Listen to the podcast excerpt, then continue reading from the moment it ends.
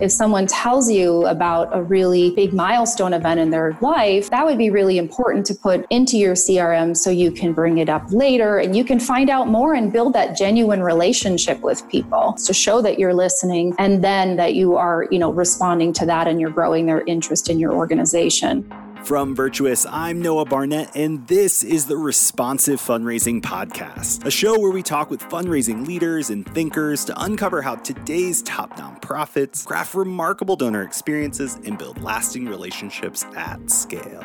On this episode, I'm joined by Jill Bruner and Missy Gale, both consultants at M. Gale and Associates. And during this episode, we actually dive into the challenges that nonprofit leaders face during this unprecedented time, the importance of listening, and how that can help differentiate between how you navigate the current crisis and sustain your giving versus those that will fall flat and actually struggle through this time. And then we also talk about the importance of making the pivot and being able to adjust your strategies to the new reality that we have and put a magnifying glass to the systems that you're using to enable that strategy to connect your supporters to your story. Jill and Missy are a wealth of knowledge, so let's dive in.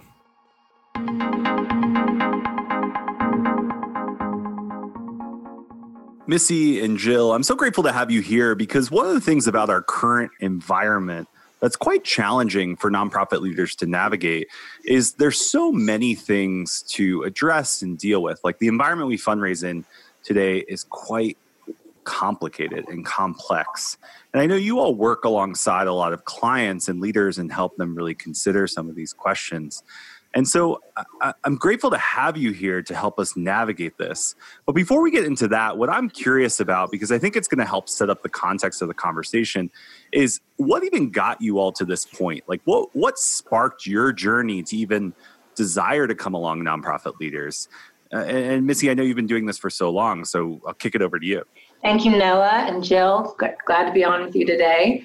Um, yes, uh, you know, I started my journey in public relations and marketing um, in the DFW area. Had the opportunity to work in the PR um, in the PR arena during two airline disasters here, and as well as um, crisis management as AIDS and universal precautions came around in the healthcare industry. And then wound uh, through working with many different nonprofit organizations to eventually starting M. Gale and Associates after working in, with a national uh, consulting firm. And, and really my interest and, and the evolution, if you will, of the fundraising industry kind of go together. Um, starting out with you know, fundraising really was put your arm around somebody uh, through your church or your school uh, 40, 50 years ago and evolved today to be a pretty complex, as you mentioned, um, industry where we can use the tools of the trade both objectively and subjectively to raise funds. So, lots of different uh, ways that we all enter this field, and I've had the opportunity now to work with social service organizations, schools, uh, many environmental organizations, and arts and cultural. Yeah, and that's excellent. I think uh, you mentioned those two airline disasters, and I'm sure that's at least provided you some level of exposure to to uncertain times. So I definitely want to dig into that. But prior, mm-hmm. Jill, I know you work alongside Missy um, at M. Gale and Associates, and so I'm curious, what got you to this point? Like, how did you step into the space of serving alongside nonprofit leaders? So um, that's a great question, Noah. When I started um, nonprofits was when I was uh, in, at the University of North Dakota, and I began working at the public radio station and uh, you know spinning the uh, spinning the vinyl and also doing uh, public radio fund drives on air and understanding why it was so important to raise those dollars and why it was so important to ask the community that was benefiting from our work to come alongside of us and be our partners and making sure that we you know we're entertaining them but also informing them you know in, at really critical times. And so over the years i had spent quite a bit of time in arts and education and there was real practicality and hey jill if you want to start this program you need to raise the funds to get it done. And so for me that meant listening to stakeholders finding out what programs were needed whether it was you know museum funding or museum education you know and and running work in the galleries and bringing in schools and after school clubs or if i was out in the community working in community centers you know actually going into uh, the areas where people gathered and finding out what their needs were and then going back to the funders and saying this is what our community is asking for. Let's build this together. And so over time it really just pushed me to continually want to work with a purpose and so that has kept me in the nonprofit space for the past 25 years um, and over time as missy talked about you know that relationship building has been so critical um, i also um, am pretty analytical. And for me, it's about the data. And so um, I love marrying the two and seeing, you know, growth over time, but then also being able to respond in real time if donors aren't you know, if the messaging you're putting out there isn't resonating with the donor. And so Missy had talked about the airline um, crises and some of the other crises she's worked through. And, and I can remember trying to get ahead of the economic crisis in uh, 2006, 7, 8, and 9, and what donor, you know, what our donor numbers looked like at that time. I was in higher education, and we were trying to stay ahead of. Oh well, our donors are still giving, so it hasn't quite affected them yet, or they're they're not scared yet. So let's keep working. And then all of a sudden, sitting in the middle of that and saying, "Wow, our donors can't give. They've lost their jobs. They've lost their homes." you know their lives are in crisis what can we do what what messaging can we provide so that we don't have all the answers, but we can give them hope so that they stay connected to us. And when they feel ready to give again, after they've taken care of themselves and their families, they can go back to giving to us in a way that's even more meaningful than it was before. And that was a lot of scholarship fundraising. And they would say, the alumni would say, I, I, never could have attended this college had I not received a scholarship. And now I'm able to give back, and I'm really proud of that. And so it was constantly asking and listening to what they were saying and then responding to that in a really thoughtful way. Yeah, and I think you mentioned a few things there that I definitely want to unpack. And and the first and foremost is this idea that like organizations can prepare. And in some ways we're in the midst of kind of our current 2020 season of crisis and complexity.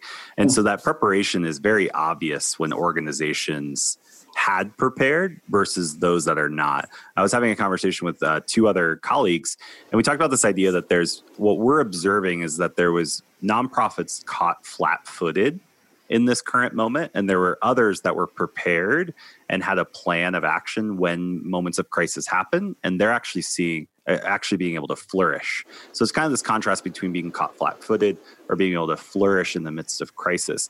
How are you seeing organizations? Navigating this current moment as far as um, being able to be successfully or to successfully pivot amidst this and what might have prepared them to do that well. Missy do you want to comment on this? Sure.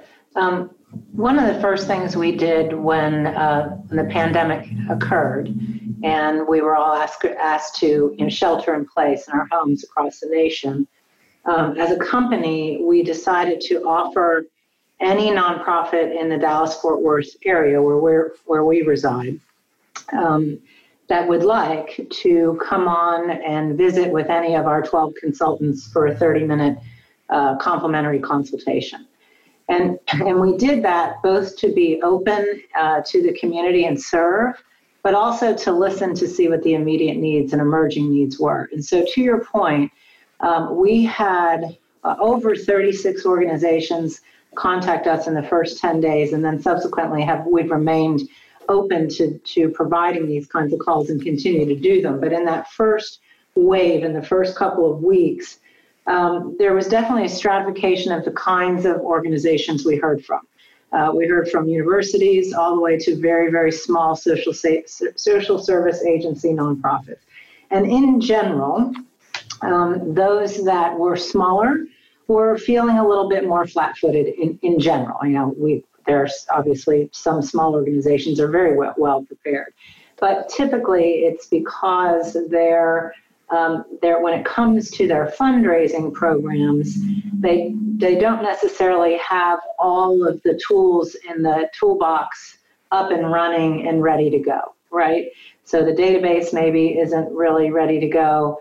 Um, the staffing now is remote, and, in many cases, didn't even have the ability to send staff home with a laptop um, and then connect back into a base um, and things like that. So um, all the way up to the more complex issues with, with such as you know we're in a major gift campaign right now or a major gift endowment process and we're not sure when it will be appropriate to ask again what, what do we do now? Um, so you're right. I mean it, it's it's kind of it was all over the map and will continue to be just as any business is and so so one of the things i, I keep thinking about myself during this process, even with my own small business. We have to continue to plan and create and do while we're planning, creating, and doing, right? Mm-hmm. It's just you, in order to survive and keep your own missions advancing, um, you've got to take care of the basic things first, which are your clients and those you serve and your own staff. And um, then you've got to also be speaking and listening uh, to your uh, revenue uh, sources, which in fundraising is your donors. And and I think that brings up an interesting point because you talk about this idea of going back to the basics. And first, you talk about you know obviously the, those you serve, which nonprofits have a variety of stakeholders they serve. Then you talk about people, and then you talk about donors. However, one thing I've noticed as I've reflected on kind of the responses that some nonprofits have taken is that those latter two eh, have been divested in. And what I mean by this is I've seen a lot of nonprofits having to lay staff off, specifically development staff, and thus mm-hmm. actually either opting out from fundraising at the moment while they try to figure out what's going on or what's appropriate or how they should respond. Um, or they just don't actually have the staff now to engage with their donors in the way that we would advise or maybe hope for. And, and, and I'm bringing that up because I'm curious how you're advising organizations to balance that idea of the people they're serving, the people that do the serving, which are their staff, and then obviously their donors. Like, how, how should organizations be thinking about balancing those three really essential parts of being able to do the work that they're doing? Well, and, and Jill, I'd love you to comment on this too. But I, I think one of the things that we have to remember when we're working with nonprofit organizations is that they they have typically they have an executive director or CEO who manages the organization as a whole, right? And then they'll have a fundraiser and then they have program people right at the top of their staff pyramid. But they have another really important link, and that is the board of directors that approves and authorizes um, the, the organization to do its work. Um, and so, what I witnessed and continue to witness in this pandemic um, for the first time, different than other crises that I've been involved in and served, is that the remote nature of a volunteer board of directors is a little difficult to work through right now. And so, um, you know, would you lay off your sales team when you need to sell? Typically not. In a for-profit organization, that would be a that would be a no-brainer. In a nonprofit organization, there's this, oh, what is essential staff? and this thought that essential staff, because many, especially in social service arena, many organizations believe that essential is only those who serve the clients, right? Um, so getting the consensus around the board and the executive team and the leadership team to move forward in this remote environment has been difficult. Because remember, your volunteer boards are also dealing with the pandemic in their own businesses and their own families. So I, I think I think that's made it tougher, uh, right at this very moment. Um, and that's why we're seeing some of some of the wrong things done, like laying off people that help generate revenue. Yeah, and I think that what Missy said, I've seen glaringly not good examples and glaringly great examples of small organizations being nimble enough to say, we can't have our board meeting in two weeks. We can't meet together in person. Can you make these calls instead? And you know, some don't. Some uh, boards of directors maybe they've never done that before, but they also know that it's really important to show their role as a board and as leaders and they also want to do something with purpose. And sitting at home watching the news may not give a lot of people purpose. In fact, it may make them feel really helpless.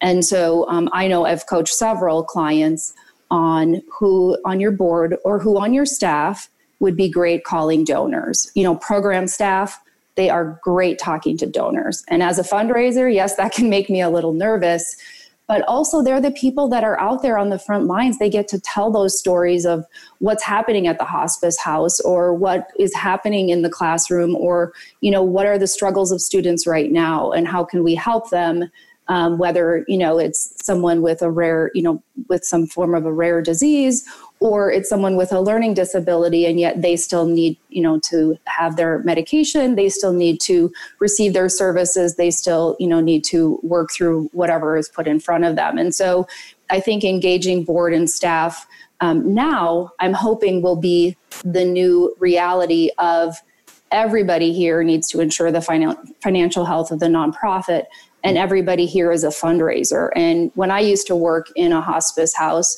you know, I came together closely with the nurses because they would say, Oh, you want to help?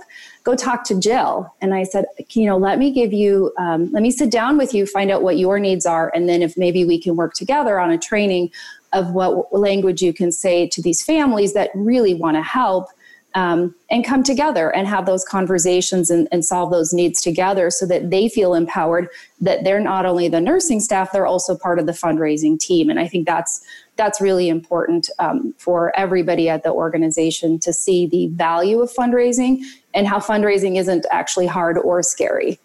And what i think we're discussing and almost the current uh, moment of crisis and kind of shifts and complexity is revealing is the importance of bold and courageous leadership within nonprofits and the ability to really uh, evaluate or maybe the measurements of how you see success and understand the business and the mechanics of how you're actually able to operate as two essential things. And I, I don't believe we stress that enough outside of moments when those two things are stretched, where leadership really is the differentiator between an organization being able to pivot well and maintain their staff morale and build momentum and also their understanding of the funding structures where they can say hey these are the gaps these are the things we're going to pivot and move forward.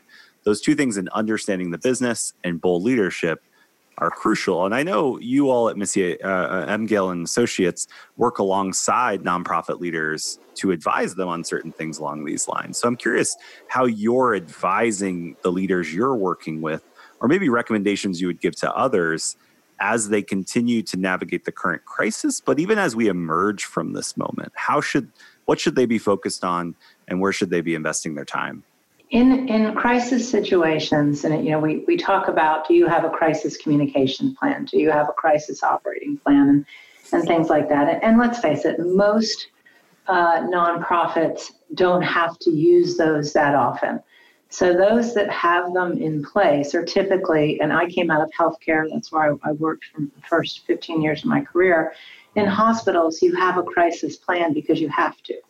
Um, in airlines, you have a crisis communications plan because you have to. And, and depending on the type of, of um, service you provide, you may or may not exercise those plans very often.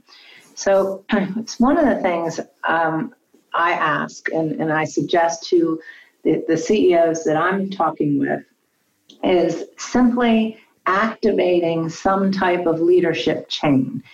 So it's you you can't you can't write the crisis communi- the communications plan during the crisis. It's too late, right? You're already in it.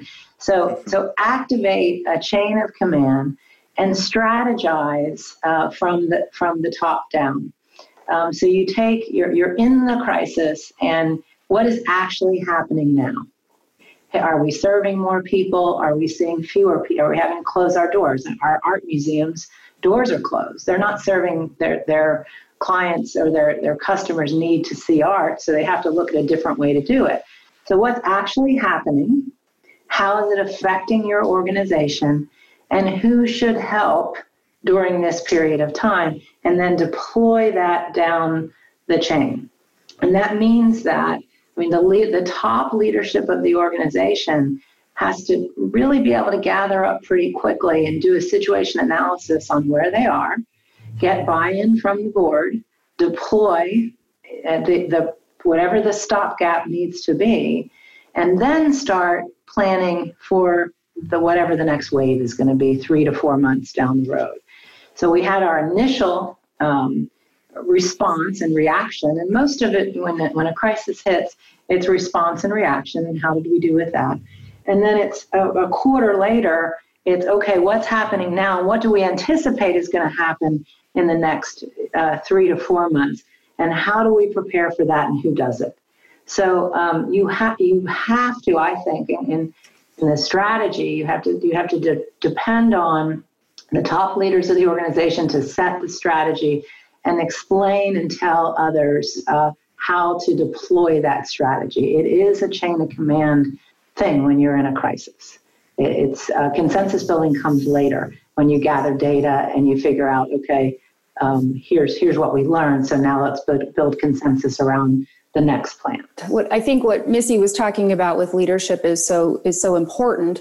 You know, re, you know, during this crisis, refining what the organization is doing and responding to that need, and then being really bold, like you said, Noah, as a leader. You know, have that courage.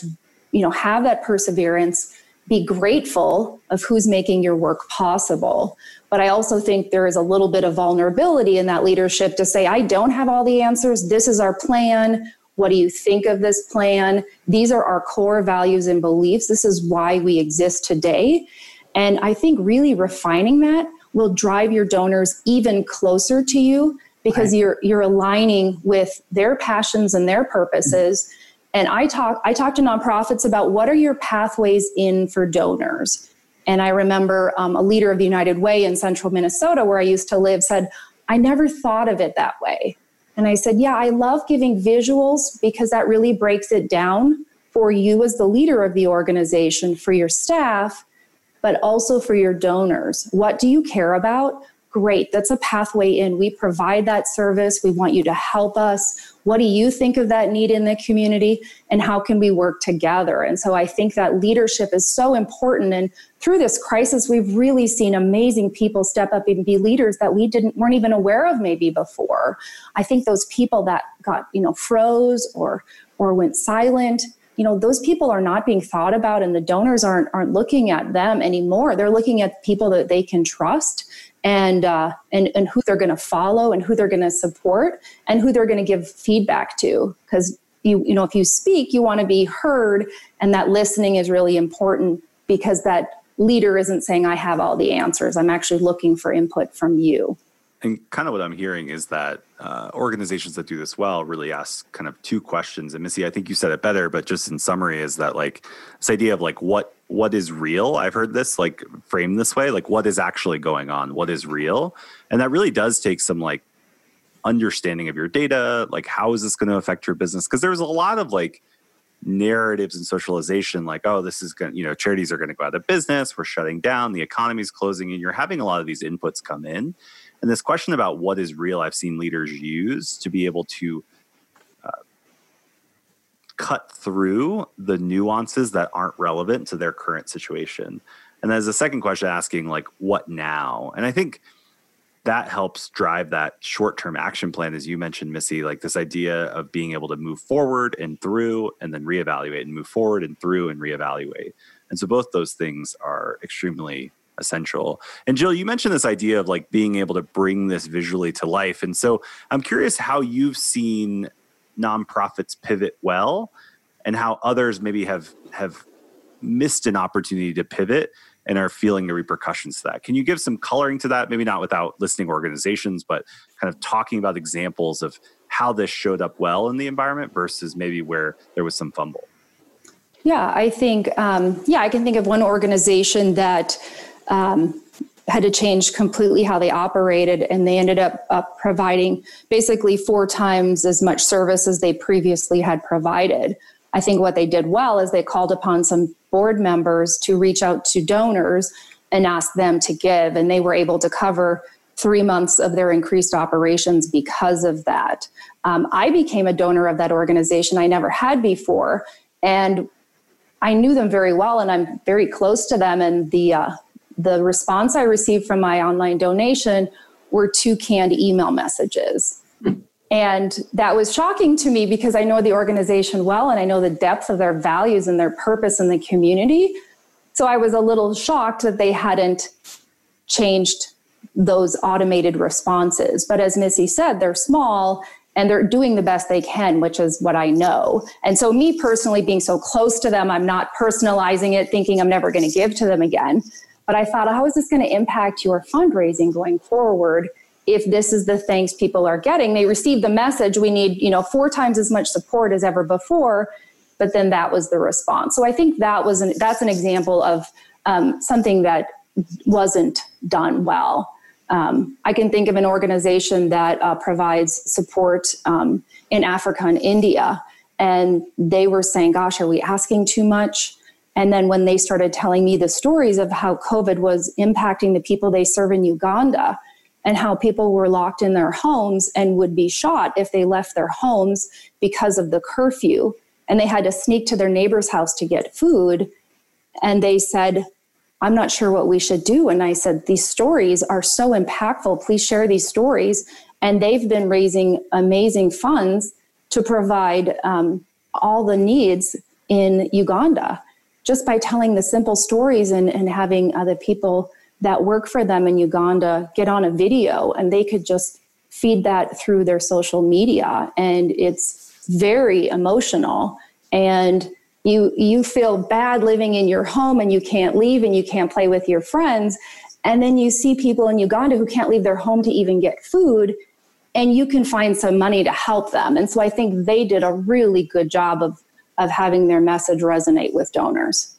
Absolutely. And I think there's tons of those examples where organizations that weren't necessarily on the front lines still were able to contextualize the message to the cause. Because what we've always said is that if your cause was important the work you did was important pre-covid it's important post-covid and sometimes more so than ever. And you can't lose sight of that and also distance yourself from the donors that also care about that work. Like your job is to connect your supporters to the story, the impact, the mission, the cause, and making sure that you're on the front lines of that, regardless of the current circumstances, is still extremely important while balancing empathy and understanding for the current moment or the current dialogue because there's always going to be something and if you just opt out i think that you're missing an opportunity and really your responsibility to steward those donors to your cause as, as well as you should be.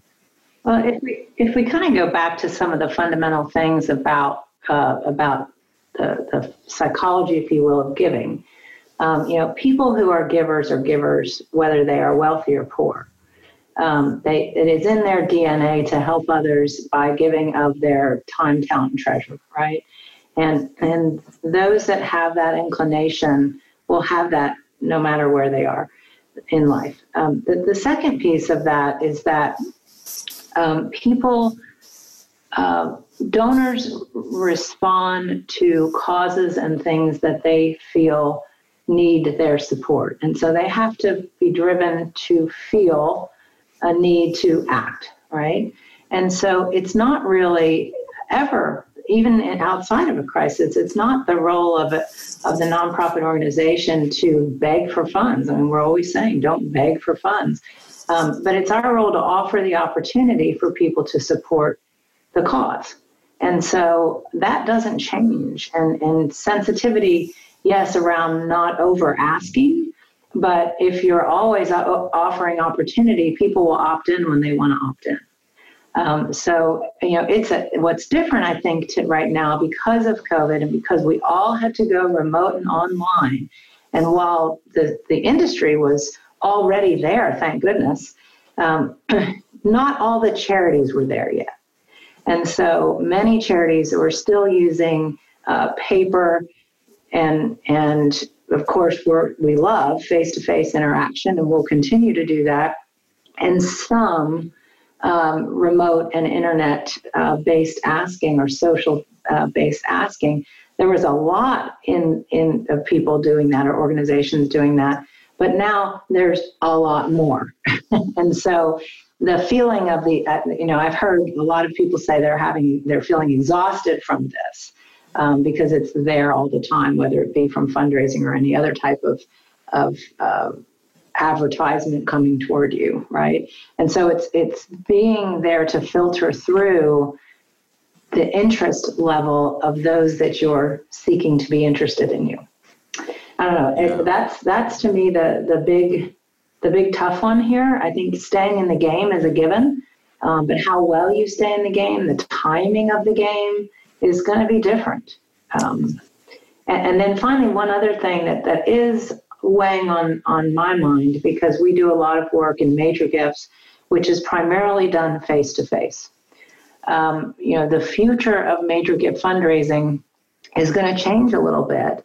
Uh, with our inability to be um, in close proximity to one another and um, driving new relationships from being uh, relationships that are done through through social and internet communications to a personal relationship that's how we in relationship management we always move from systematic communication to individual connection and humans like to be individually connected, and then that's when major giving occurs. Um, and so, how that's going to get done, how you're going to bring new major gift givers into the fold, I think is going to be a big question. Um, I know how we can steward those we already have, but how we're going to move people up and into a deep relationship is going to be different. Yeah, I think I think Missy is touching on something that um, I think a lot about too. Is you see annual giving you know, or general ops, and then you see major giving. And there's always this huge space in between, and who are the donors that are sitting in there? And if they haven't provided some signal that you think, oh, oh a major gift officer has to go spend time with them, then they're just left in the churn with, you know, yep. maybe really low level donors that don't have great retention rates. And so um, I advocate for having, and this also not only ties into retention and growing donor giving, it also ties into staff retention. And who can you pluck from annual giving that can start getting on the phone, not even out face to face, but just getting on the phone and having deep and meaningful conversations with donors? and learning more about them and finding out why they ever engaged with you in the first place. Are they an activist for your organization?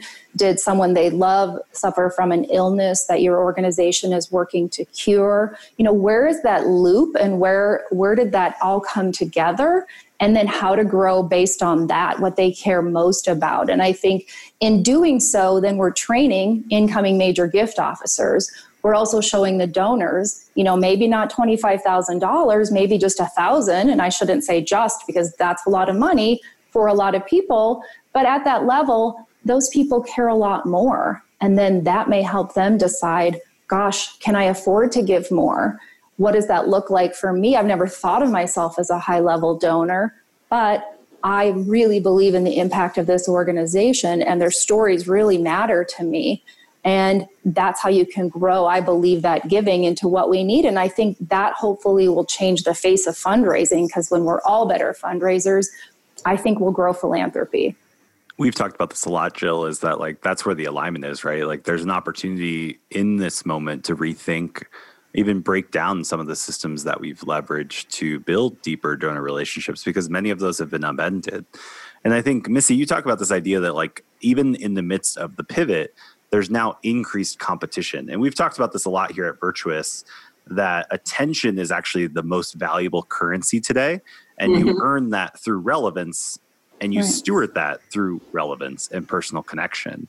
And so it kind of brings me to my next question is like, as we're moving from this initial response phase and map our fundraising path kind of beyond survival or opportunity giving, what should fundraisers and specifically fundraising leaders be focused on? You know what strategies should they be deploying? Because we had we had a conversation about readiness we had a conversation about response but now it's like we're in like the resilience building stage in the recovery phases. And i'm curious how you're advising people as we emerge from well, the moment of yeah. crisis one of the things for the last at least 10 years we have had solid technology in place to manage uh, uh, donor donor uh, relations in any nonprofit organization.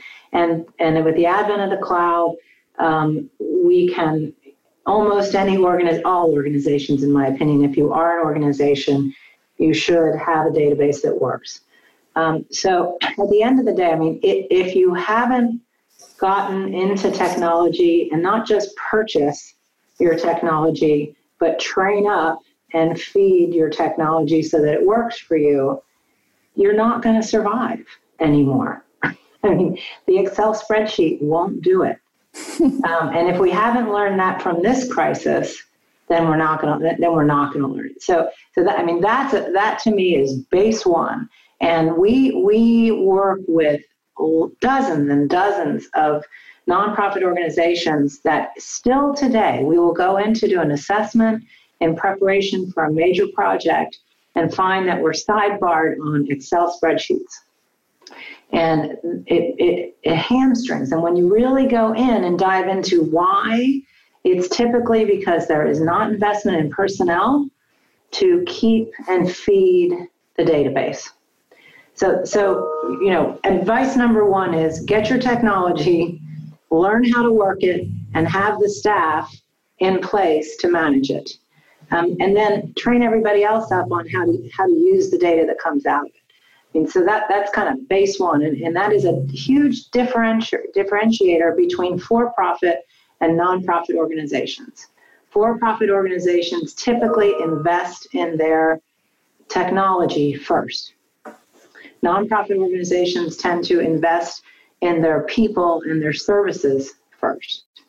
Um, so yeah. that's that's one thing, and then on the and then the other side is the, the the the big advice, as Jill was just saying earlier, is you probably have a lot in in the things you've already been doing. There's so much opportunity for your staff, your program officers, your major gift officers, your board to just grab up some information and and with some messaging begin to start cultivating and asking.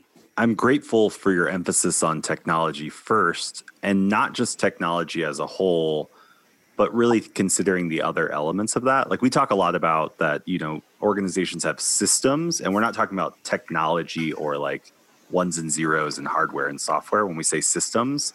But we talk about how systems are what you use to connect your supporters to your story. And mm-hmm. that system is actually made up of platforms, which are mm-hmm. technology like software like Virtuous, you know, here we're biased on that, mm-hmm. but also people in process. Mm-hmm. And the right. people in the process side is actually what in, in makes the platform valuable and the system actually work. And what we find is not necessarily that there's not an investment in like, oh, we should have technology, but it's that latter part of your your your your recommendations where it's like there's not the people and there's not the processes to make sure that we're actually leveraging the platform to bridge the gap between those supporters and stories. So I appreciate that kind of emphasis because that's something we see a lot, even with our prospects. Like we talk to them about that a lot because we might be like, you might not be ready to adopt a platform because there's a people and a process element to this that yeah. we need to get in order first before right. we actually, you know, install the platform. Sure. Right.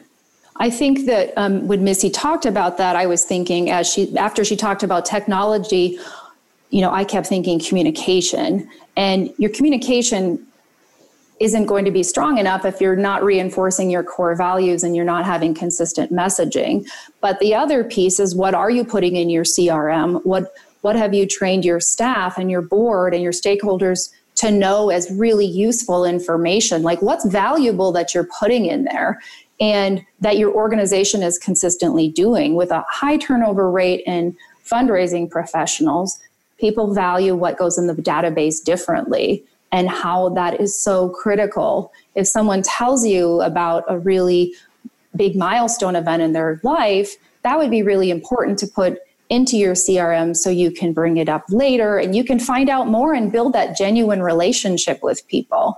And I think that's really critical for that communication piece to show that you're listening and then that you are, you know, responding to that and you're growing their interest in your organization. There's so much more we could talk about in this and I and but I think the overall essence here is there's kind of the shared sense of uncertainty that's relatively rampant right now.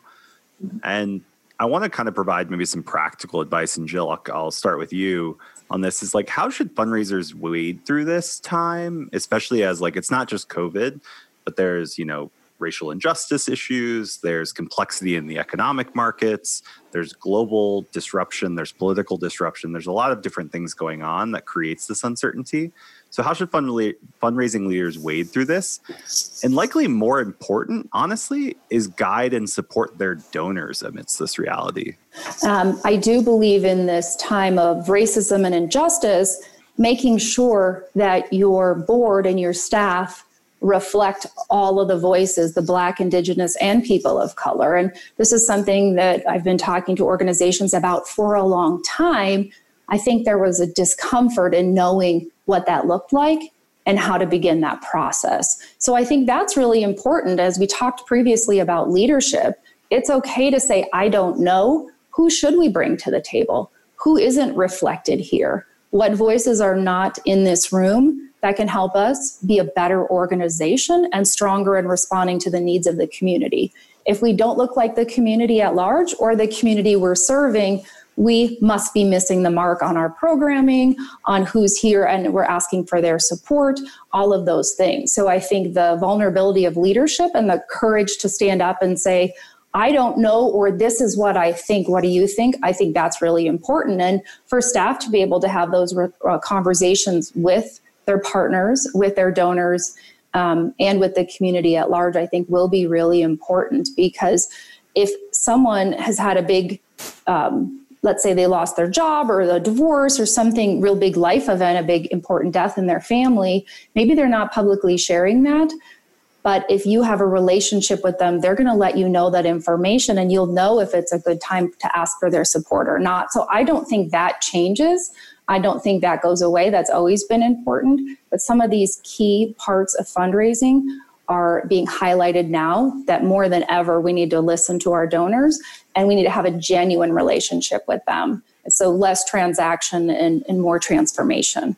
And Missy, from your experience, what would you add to this as we kind of just like move forward and kind of almost are required to get comfortable with complexity? This is a hard time. And, and I want to first validate that.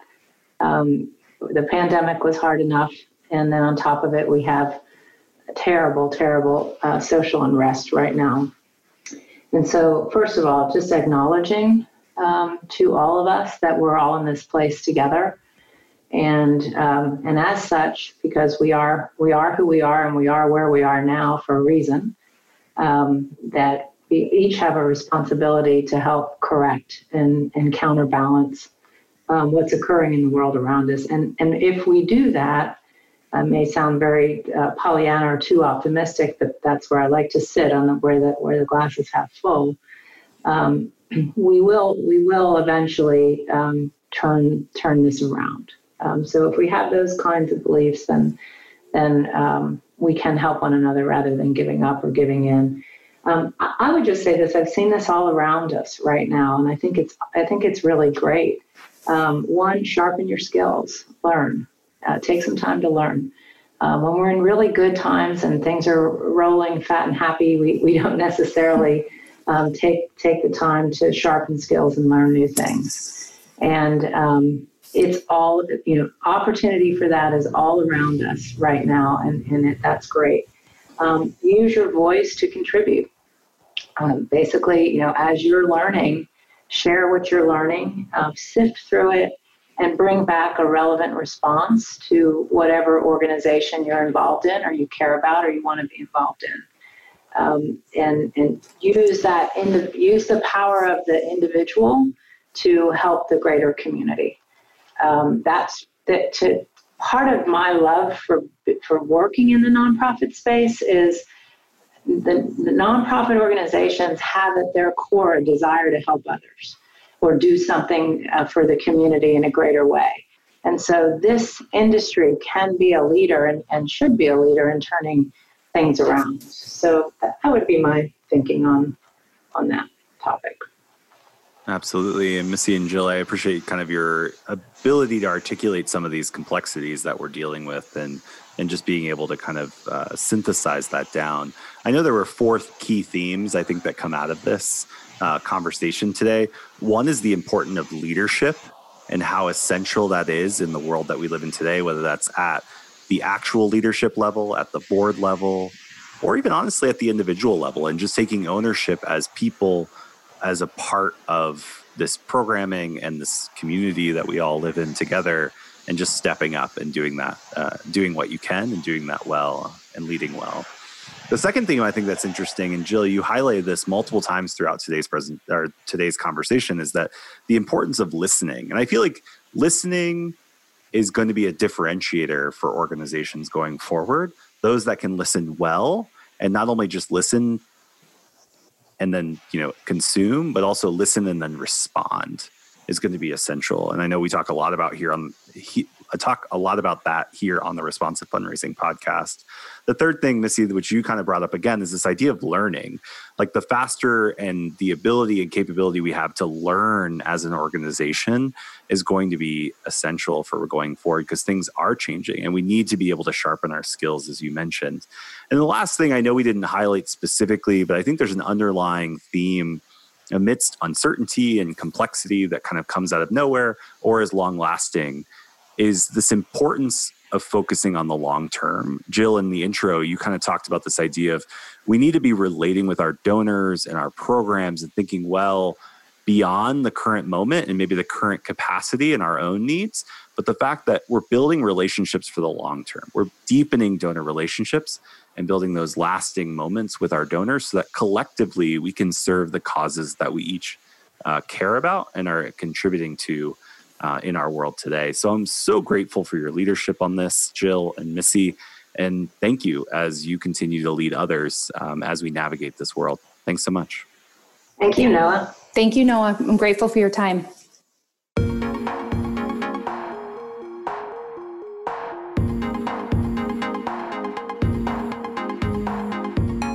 Thanks for listening to this episode of the Responsive Fundraising Podcast by Virtuous.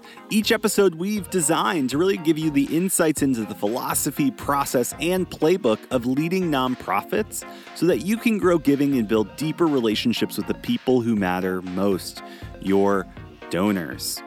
And if you want to dig further into responsive fundraising, we've actually put together an exclusive content pack just for listeners of this podcast.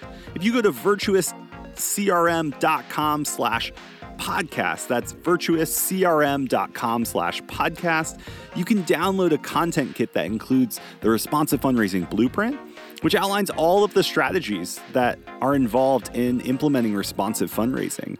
You'll also get the responsive fundraising playbook, which includes 20 plus plays, which are basically strategies that you can implement today at your nonprofit to become more responsive and ultimately raise retention and increase giving. We'll also throw in a bunch of other resources and content that is going to be helpful for you as you think about how you're applying responsive fundraising at your nonprofit. And it's completely free. You can grab that at virtuouscrm.com slash podcast.